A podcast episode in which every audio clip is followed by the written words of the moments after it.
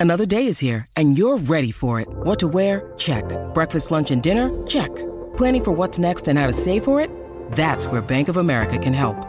For your financial to-dos, Bank of America has experts ready to help get you closer to your goals. Get started at one of our local financial centers or 24-7 in our mobile banking app. Find a location near you at bankofamerica.com slash talk to us. What would you like the power to do? Mobile banking requires downloading the app and is only available for select devices. Message and data rates may apply. Bank of America and a member FDIC. Your brain needs support, and new OLLY Brainy Chews are a delightful way to take care of your cognitive health. Made with scientifically backed ingredients like Thai ginger, L-theanine, and caffeine, Brainy Chews support healthy brain function and help you find your focus, stay chill, or get energized. Be kind to your mind and get these nootropic chews at ollie.com. That's O L L Y.com. These statements have not been evaluated by the Food and Drug Administration. This product is not intended to diagnose, treat, cure, or prevent any disease. At Evernorth Health Services, we believe costs shouldn't get in the way of life changing care, and we're doing everything in our power to make it possible. Behavioral health solutions that also keep your projections at their best? It's possible. Pharmacy benefits that benefit your bottom line? It's possible. Complex specialty care that cares about your ROI? It's possible. Because we're already doing it. All while saving businesses billions. That's Wonder made possible. Learn more at evernorth.com/wonder. Welcome to the New Books Network. Welcome to New Books in Critical Theory. That's a podcast part of the New Books Network. On this episode, I'm talking to John Thompson, who's the author of Book Wars The Digital Revolution in Publishing. So, welcome to the podcast. Thank you very much. It's a pleasure to be here. Um, this book, um, I, I, guess, in a funny way, actually, is, is kind of about um, or covers uh, book podcasts as much as it does a whole range of uh, phenomenon that's that's happened in terms of the digital uh, revolution in publishing. Um, you're very well known already for your, your work on publishing, and I'm, I'm interested to know as, as a starter why you thought um, it was the time to do, um, if not a kind of a sequel, but certainly a follow up to your previous work to think about the impact of digital on the industry. Well, I've been working on the book publishing industry for some 20 years now. I'm a sociologist by background and interested in media and cultural institutions. Uh, and I was conscious in the 1990s that the one media and cultural institution that had been largely neglected by social scientists was, in fact, the oldest of the media industries, the book publishing industry. Been dealt with only by a few authors back in the 1970s and 80s, uh, but hadn't really been addressed in more recent years. So I began to think about how to do systematic research on the changing nature of the book publishing industry. And I, over the next 10 years, I did two major projects one on uh, the transformation of academic publishing, called Books in the Digital Age, and the other on the transformation of trade publishing, which was called Merchants of Culture. And in both of those books, of course, I gave a lot of attention to the impact of the digital revolution on the book publishing industry. But that was never the, the sole focal point of those earlier works. They, the earlier works were concerned with a much broader range of changes that had restructured um, the book publishing industry in these two sectors of the book publishing industry since the 1960s, including, for example, growing concentration in, in these industries. So I hadn't really looked in great detail at the change, at the impact of the digital revolution on book publishing. And I hadn't really looked at the many alternative forms of publishing that were being created by this enormous technological change that we associate with the digital revolution. And so around 2010, 2012, I decided that I really wanted to look at that question in particular. It was something that everyone was interested in, everyone was concerned about, because everyone was aware that the media and cultural industries were being disrupted tremendously by the digital revolution. You only had to look at the music industry to see how radical and dramatic the change was. And so there were many people in the book publishing industry throughout the first decade of the 21st century who were really, really concerned about what was going to happen to the future of books, given this tremendous technological change that was taking place. So that's why I set out to focus on that question and to really try to get a deep understanding of what happens when a technological revolution like the digital revolution collides with a well established media industry like the book publishing industry, and to really think this through in great detail without just speculating vaguely and abstractly about what the impact was likely to be. You, you flagged actually a, a, couple of the key things that we'll, we'll probably get into over the course of, of our discussion the trends in concentration with seemingly kind of you know brand new players, but at the same time these sets of possibilities of you know maybe a democratized or um, at least a, a, sort of slightly more open uh, route for potential authors and actually you know, uh, potential um, literary subcultures associated with them. At the same time, you, you've also kind of mentioned, I guess, one of the big questions that animates the book when you mention the music industry. And I mean, this runs right the way uh, through the book, and it, you know, it, it, it's not a question uh, that you can probably answer without reading all of the book. But I'm, I'm intrigued by that comparison. And I guess um, the question is why did the publishing industry not see the same sort of um, impact? For some, you know, disaster. For others, uh, disruption has happened in the music industry. You know, from things like the total transformation of how music is delivered as a, um, you know, set of object forms through to uh, the transformation of uh, artistic uh, revenues. Music, you know, was was really heavily transformed by the rise of digital technology.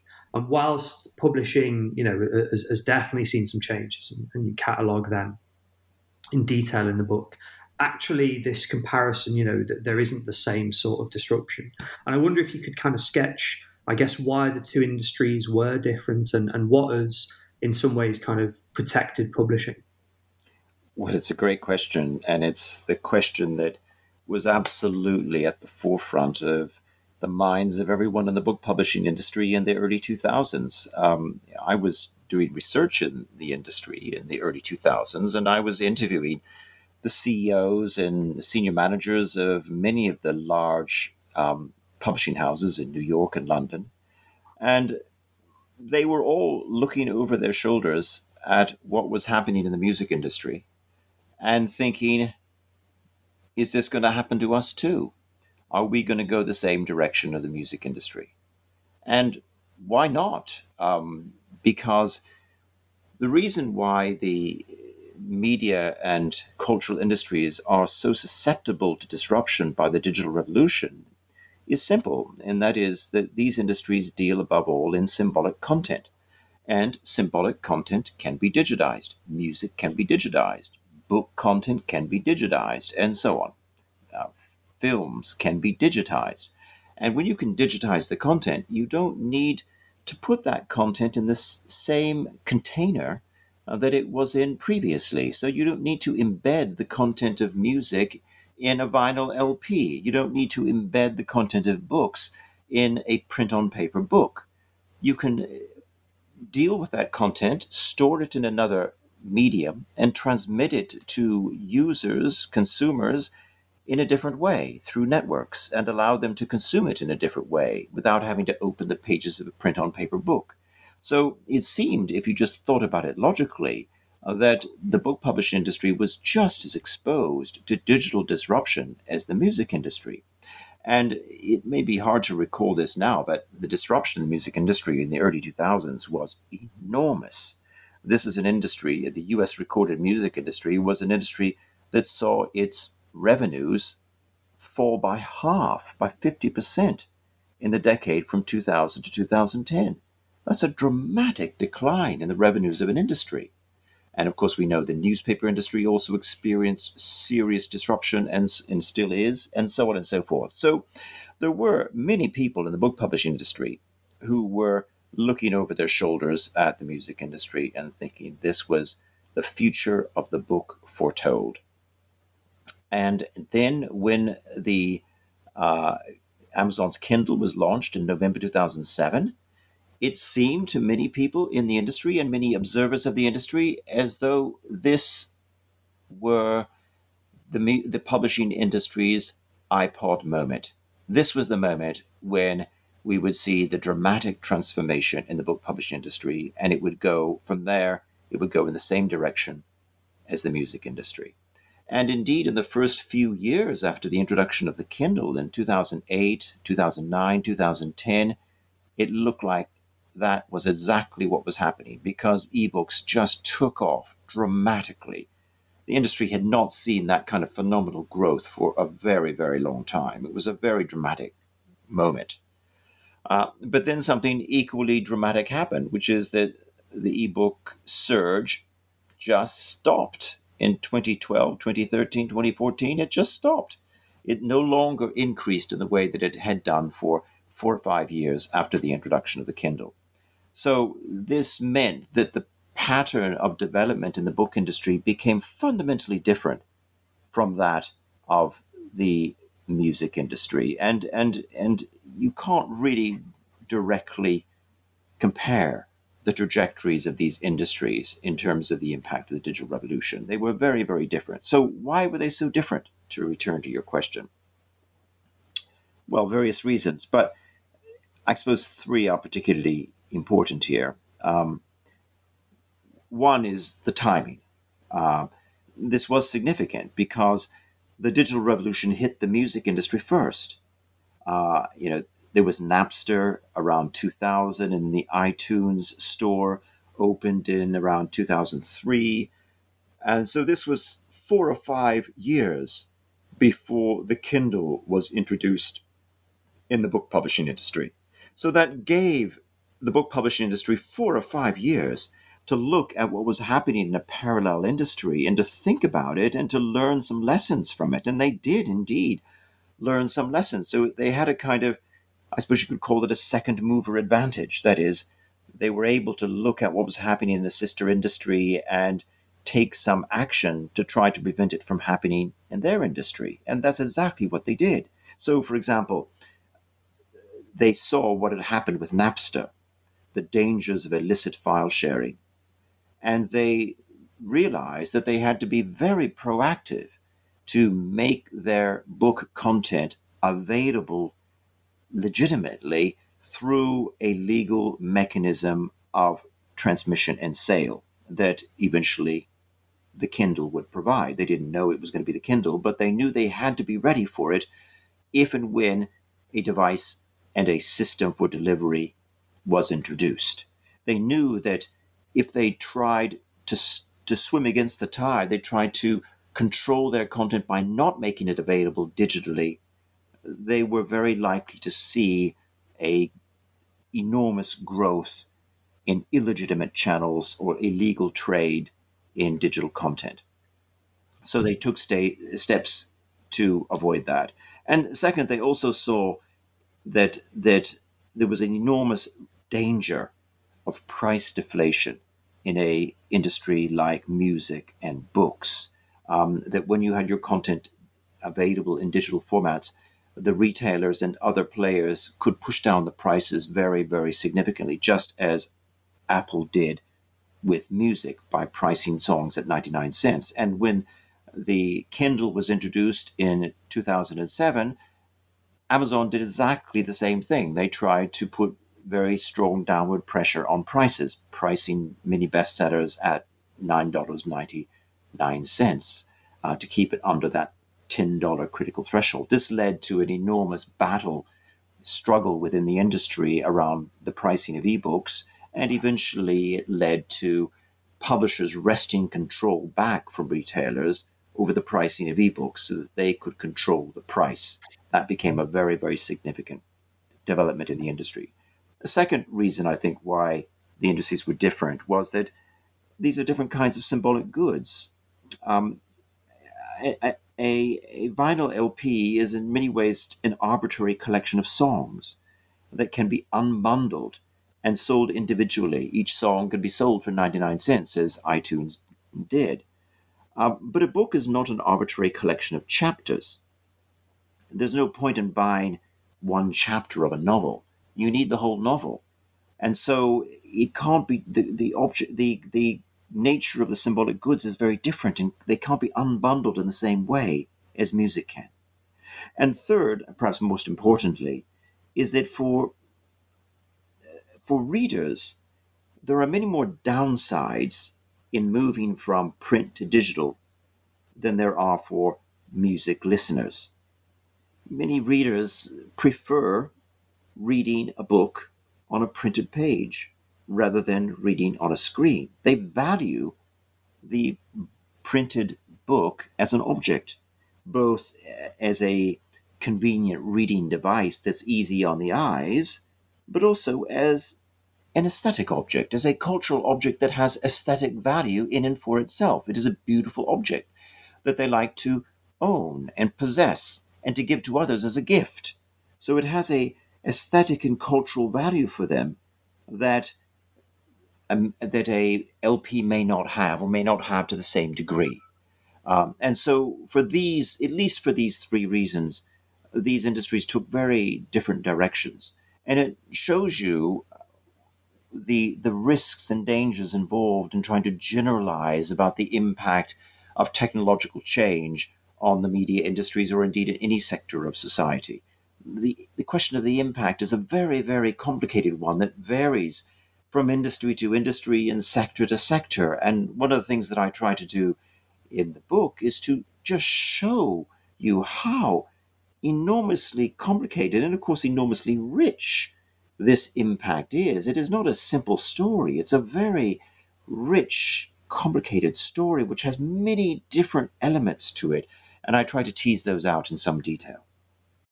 When you need mealtime inspiration, it's worth shopping Kroger, where you'll find over 30,000 mouthwatering choices that excite your inner foodie. And no matter what tasty choice you make, you'll enjoy our everyday low prices, plus extra ways to save, like digital coupons worth over $600 each week. You can also save up to $1 off per gallon at the pump with fuel points. More savings and more inspiring flavors make shopping Kroger worth it every time. Kroger, fresh for everyone. Fuel restrictions apply.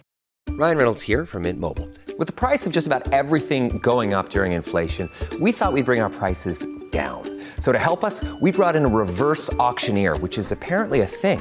Mint Mobile unlimited premium wireless. Ready to get 30, 30, bit to get 30, bit to get 20, 20, 20, bit to get 20, 20, bit to get 15, 15, 15, 15 just 15 bucks a month. So, Give it a try at mintmobile.com/switch. slash $45 up front for 3 months plus taxes and fees. Promo rate for new customers for limited time. Unlimited more than 40 gigabytes per month slows. Full terms at mintmobile.com. Yeah, I mean, even in that comparison, uh, you've flagged up all different kinds of questions and you've ranged across uh, several of, of, of the chapters in, in the book as well. You, you mentioned a, a key player, whi- which I think we probably need to have a bit of a discussion about in, in some detail, whi- which is Amazon.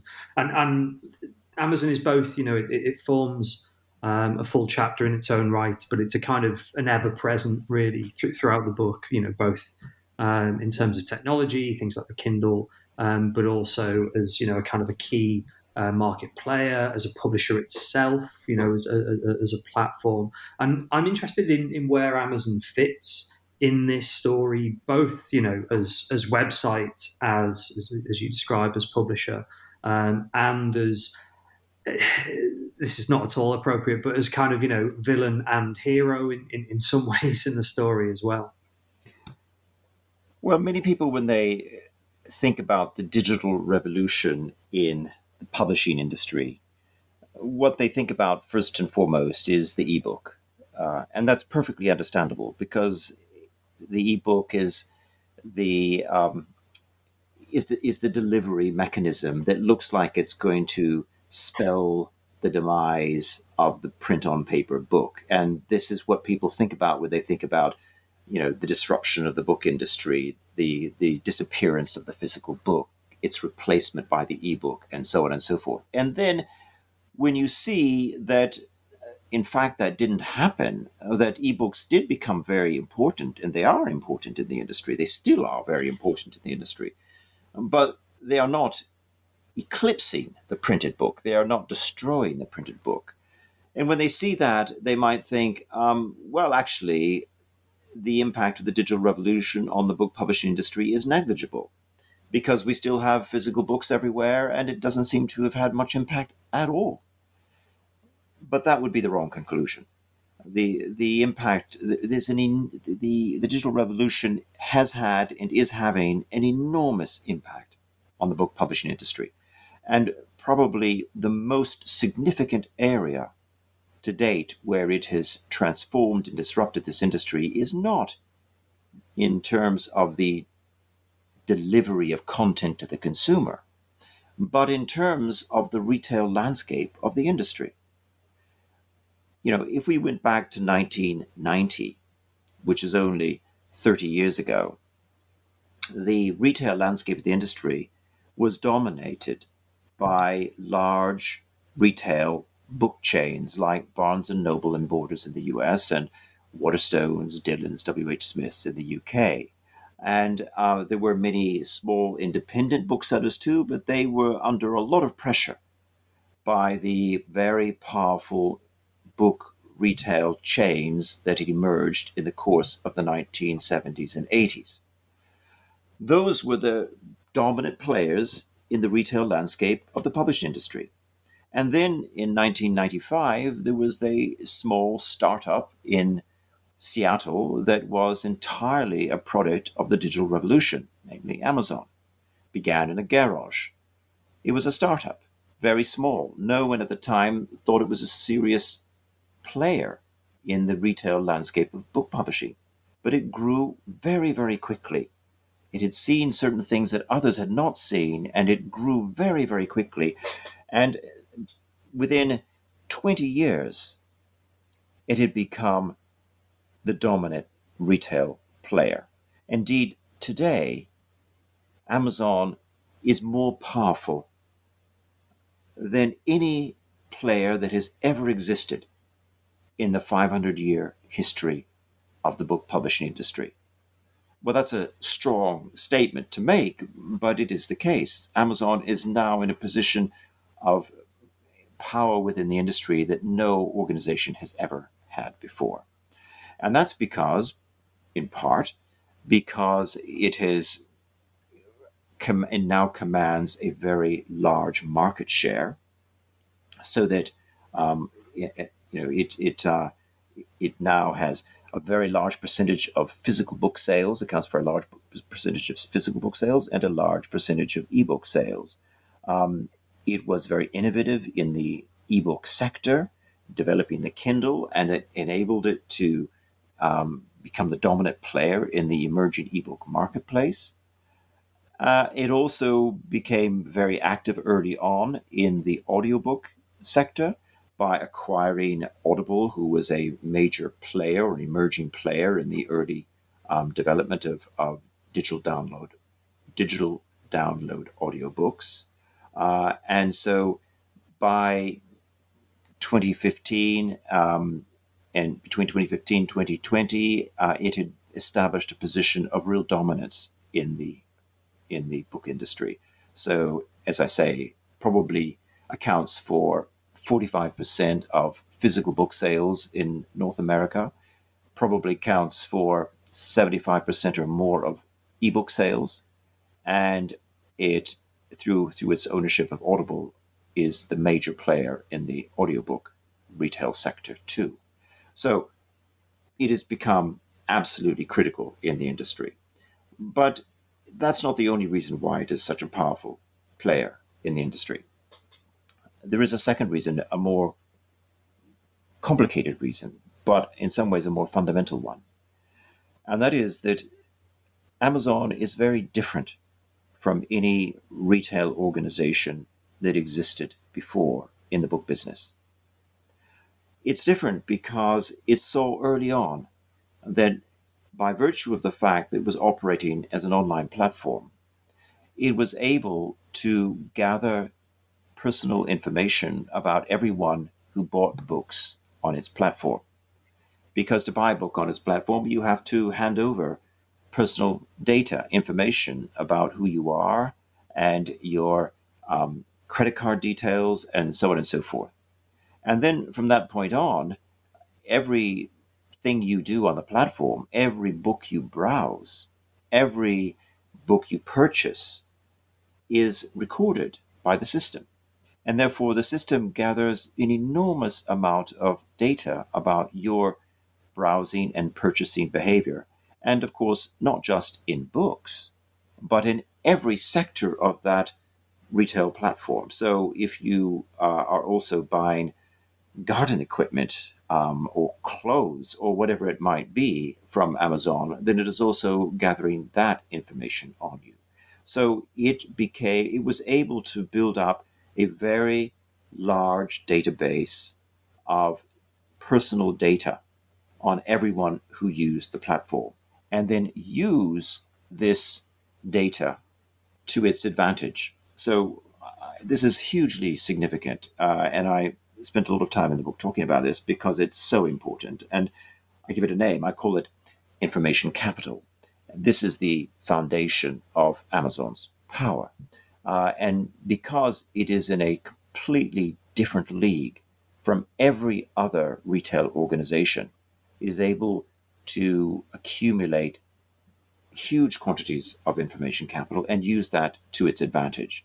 Uh, and so that as a consumer, every time you get an email from Amazon saying um, you might be interested in the following six books, that targeted email to you is based on the information capital that they possess about your browsing um, behavior, your purchasing behavior, and so on and so forth. This is a very effective mechanism that no other retailer is able to um, to equal. So this put Amazon in a very very strong position in the market, uh, much stronger than, than even its largest rivals such as Barnes and Noble or Waterstones. They can't come anywhere near um, the kind of power that Amazon now wields in the industry. The other thing that Amazon is um, important for um, and actually, information capital is is crucial in in understanding is the world of um, kind of self publishing, as as you describe it in the book. But you know this potential world of you know short circuiting the um, universe of literary agents and you know formal publishers of distribution to to bookshops and, and going direct between author and, and consumer, but there is still you know a mediator and, and, and obviously Amazon. Um, and its uh, Kindle were you know kind of crucial in, I guess you know a quite hopeful narrative um, on this um, phenomenon, uh, particularly around democratization, and yet at the same time, uh, it seems as if, and, and, and the book um, gets into this, that we've got a kind of a parallel universe, really, of you know uh, self-publishing reaching very few um, numbers in, in terms of audience authors you know not making money from it with the odd you know kind of exception that um, ends up in you know, kind of Hollywood films and, and stuff like this. Um, Amazon isn't the only player here. Uh, there are a variety of different um, organizations and websites uh, that, that are crucial here. But I, I was interested in um, getting you to um, discuss self publishing because of the contrast, I suppose, with um, the market dominance of an organization like like Amazon, and you know at least the kind of the potential, if not realized, but at least the potential for a, total uh, transformation of how the publishing world works. Well, I'm glad you've raised that because I, I think self the the growth of self publishing is also one of the really important consequences of the digital revolution in publishing. Again, not so readily seen by outsiders, but it's had a huge transformative impact on the field of publishing. So, uh, self publishing is not new. Um, so, it would be wrong to say that self publishing per se is a consequence of the digital revolution. Self publishing goes back to the 1920s. Um, back in the 1920s, you saw the emergence of uh, a number of publishers in in the U.S. Um, who basically charged authors in order to publish their books. They they were often referred to rather pejoratively as vanity presses because of the fact that they charged the author to publish. Um, and this model existed for decades, um, right through the 1950s and 60s and so on. And there were a number of these different vanity presses that were became substantial businesses, uh, published many, many, many books. So this model of, as it were, self-publishing, a model of self-publishing has been around for some time. But the digital revolution made it possible to overcome and to overturn the way in which the old vanity presses operated. And the reason, the main reason why it made it possible to completely overturn that and turn self publishing into something completely different from the vanity presses was this that the old vanity press model was that if an author wanted to self publish their work, they basically were given a quote by the self publishing company. This is what it's going to cost you to publish your work. Maybe it's going to be $5,000 or $10,000 or whatever it might be, and we will produce your book and deliver a number of copies to you. You'll be charged up front. But with the digital revolution, a new model came about, developed by people like Bob Young and Lulu and Mark Coker at Smashwords and so on and so forth. And the, the model was the reverse of that. They said, they said, our organization should not be charging authors for the privilege of publishing their work. Rather, we will enable their work to be published on a platform, and we will then pay the author if the book sells. And if before we pay the author, we will take a commission, and that commission is what we will use to run our business. But we're not going to charge them up front. So it became possible from this point on for authors to choose to self publish without having to pay anything up front. And they would simply use the platform that had been created by Lulu or Smashwords or whoever, whichever organization it might be to upload their content, self publish their book, and voila, in a few minutes, their book would be self published. They'd have to follow a number of rules to make sure that they had um, formatted it correctly, and so on and so forth. But then their book would suddenly be published, and they would even be paid a substantial percentage, maybe as high as 70 or 80% of revenue, if and when the book sold. And the other 10 or 20% or whatever it might be would be taken as a commission by the platform. This was turning the old model of self publishing on its head.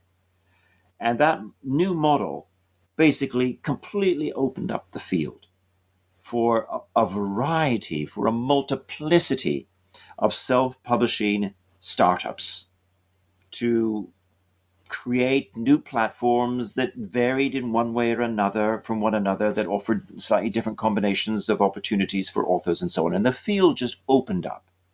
And of course, at some point, fairly early on, Amazon also saw the potential and they decided to enter the self-publishing field. They acquired uh, another company, and they began to around the same time as the uh, Kindle was introduced. They began to develop their self-publishing model. So they first had a print self-publishing model, which they called Create Space, and then they introduced a, a Kindle self-publishing model, which they called Kindle Direct Publishing, and they became a very major player in the self-publishing world um, through Create Space and KDP or Kindle Direct Publishing. Indeed, they became very quickly the dominant player because not only did they create very effective platforms for self-publishing, but they enabled the author to to lock into the um, Amazon's powerful uh, Kindle delivery system very easily and therefore it became a seamless process to publish a book on KDP and have it available as a Kindle within the Kindle ecosystem. Uh, and that was something that other self publishing platforms didn't find so easy to do. Um, so it gave, again, Amazon a very strong competitive advantage in the ex- exploding world of self publishing. So, what you now have is this rich and complex world of self publishing, which is basically largely an uncharted territory.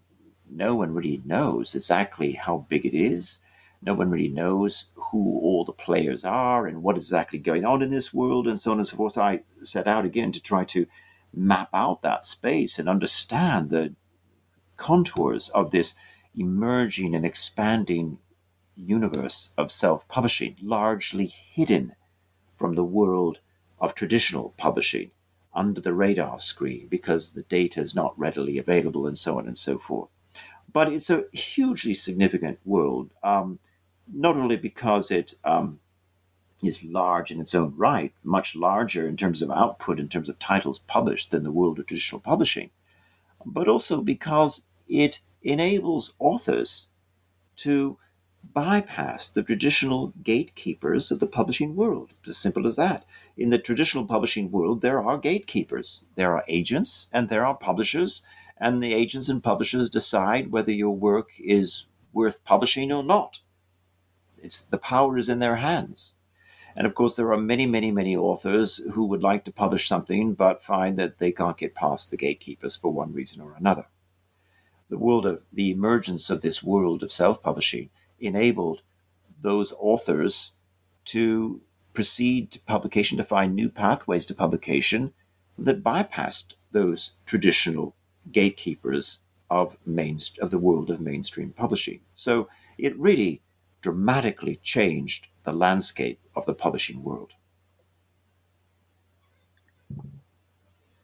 There's, I mean, there's so much in the book that we, we, we could talk about. Um, you know, so much we've we've not even uh, touched on, but but I'm conscious of, of, of maybe rounding up with um, one of the things the book comes to at, at the end, and, and actually self publishing is a um, a quite nice um, starting point for this. You know, you mentioned um, it's really important. It's you know kind of uncharted. Um, is this area of, of the publishing industry that you know has really you know slightly gone kind of separate to considerations of, of what's been going on and within that, there's, I guess, the question of, of what comes next for publishing, um, which is a, you know a fairly obvious concluding question. But I was intrigued actually by the way that um, the reader becomes really important in the uh, in the conclusion, you know, in the, in the kind of um, very uh, late parts of the book, and and in terms of kind of what you think um, for the future of the industry, it would be good to hear both about what's likely to happen to books themselves, but also what, what are we likely to see in terms of readers in the future? Let me let me just deal with a couple of issues in relation to that question. Um, your question opens up so many possible uh, avenues of response, but I'll just focus perhaps on two. One, uh, to pick up an earlier discussion, is about the relation between print and digital. Uh, and of course, we don't know how these issues are going to develop in the future. They could change in directions that we don't anticipate now. But my own view, having observed this industry over a long time period now, over 20 years, and done research on it throughout this period, is that in the book publishing industry, we're, we're not likely to see a a one a, a, a one direction shift from print to digital. It's not going to be a comprehensive um, movement in one direction. What we're likely to see instead is a, a more varied ecology of print and digital alongside one another. Um, and which kinds of books individuals prefer to purchase and read will depend to some extent on the individual, but also it will depend on the kind of book. Um, so, what you see if you look carefully at what's happened over the last decade is that some kinds of books uh, are read in quite substantial numbers as ebooks, and many readers will prefer them as ebooks. For example, genre fiction is the perfect example of that. Romance. Romance is very popular in ebook format. Um, whereas other types of books, uh, especially um, some serious nonfiction books, uh, as well as um, cookbooks, children's books, travel books, heavily illustrated books, all of those different types of books tend to have relatively low uptake as ebooks and are much more are, are much more um, popular in terms of the mode of consumption as print books. So the in, in, in some cases, like for example, children's books or juvenile fiction, nonfiction books, the uptake as ebooks has been very low, under 10%. People prefer those books as print books. And so what we're like I, what we're likely to see, I think, over the coming years is that this this world of the book will remain a hybrid culture of print and digital existing side by side. And individuals will read both in print, both print on paper, and also digital content. They won't. They, they're not forced to choose one or the other, so they will choose both, depending on when they're reading, what they're reading, and so on and so forth. Uh, and so, I think, in all likelihood, that's what we're likely to see in terms of the um, in terms of the distribution of print and digital within the industry. Now, the other question which you touched on, I think, in some ways, is is the much more interesting and important one, um, which is which is this that effectively we're living through a technological revolution now. We're in the still in the you know early days of it, uh, the digital revolution, and it's changing the world around us. It's changing the ways in which we interact and communicate with people around us as illustrated simply by the fact that we're doing a podcast now. Um, and during the last year, during the pandemic and the lockdowns and so on, pe- people in many ways have been forced to migrate into a virtual space in order to interact with others. So this is symptomatic of an enormous change which is taking place in our social and political lives, where we are interacting in different ways. We are communicating in different ways. The ways that we interacted and communicated 40, 50 years ago were very different from the ways they are today. So it's this very profound change in the information and communication environment that is likely to be the most significant long term consequence for the publishing industry. And publishers have to think about what they're doing and who they are in relation to that changing environment. So, for most of the history of publishing, publishers thought of themselves essentially as well, what in business studies is called a B2B business. That is, a business that sells to other businesses. That is, the publisher sells to a bookseller, and they leave it to the bookseller to sell the books on to customers. They don't. The publisher, for most, in, in, for the most of the last couple of centuries, publishers didn't really know much about who their readers were. They didn't have to, because they simply had to get their books sold to the retailers and leave it to the retailers to do the rest. But they can't do that anymore in this new world in which we are now living. And the reason they can't do it anymore is, is twofold. On the one hand, the, many of those retailers have disappeared um, the transformations of the retail sector that I mentioned earlier on have in part led to the demise of many, many retailers, especially the, the independent booksellers. And even the big retail chains are under serious pressure. We know Borders collapsed in 2010. That hundreds of bookstores disappeared overnight. And Barnes Noble is under serious pressure financially. Uh, so they book publishers can no longer just rely on booksellers to drive demand with customers. Moreover, publishers have seen that more and more of their business is now being channeled through one retailer that operates in a very different way, namely Amazon, that doesn't operate in the same way, doesn't display books on stands and tables at the front of a bookstore. Doesn't work in that way at all. It works in a completely different way. And publishers have no real control over how Amazon operates or whether they make their books visible to others at all. So publishers need to think again about who their customers really are. And in particular, they need to think again about their relation not just with authors and retailers, but also their relation with the ultimate consumer, the reader, and how they can reach out to readers and be part of a conversation in which readers want to interact with authors. And publishers are the mediators, the facilitators of that conversation. And so this seems to me to be uh, the really deep and profound challenge that publishers now face in this new digital age. And the one, the, the, the publishers who are able to respond to that challenge in a creative and effective way are going to be the ones that are most successful in adapting to this transformation that we are living through.